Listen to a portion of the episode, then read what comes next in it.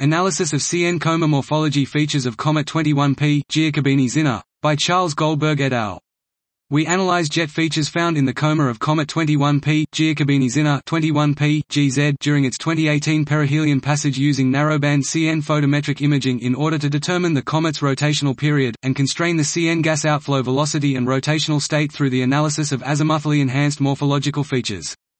We find that 21P GZ has a periodicity of either 7.4 plus or minus 0.1 or 10.7 plus or minus 0.2 hours. We measure a lower limit to the outflow velocity for the northern jet of 730 plus or minus 30 meters s1 and for the southern jet of 740 plus or minus 30 meters s1.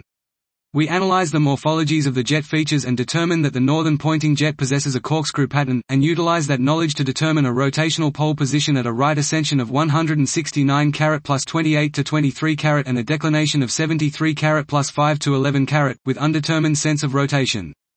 Dot. This was Analysis of CN coma morphology features of comet 21P Giacobini-Zinner, by Charles Goldberg et al.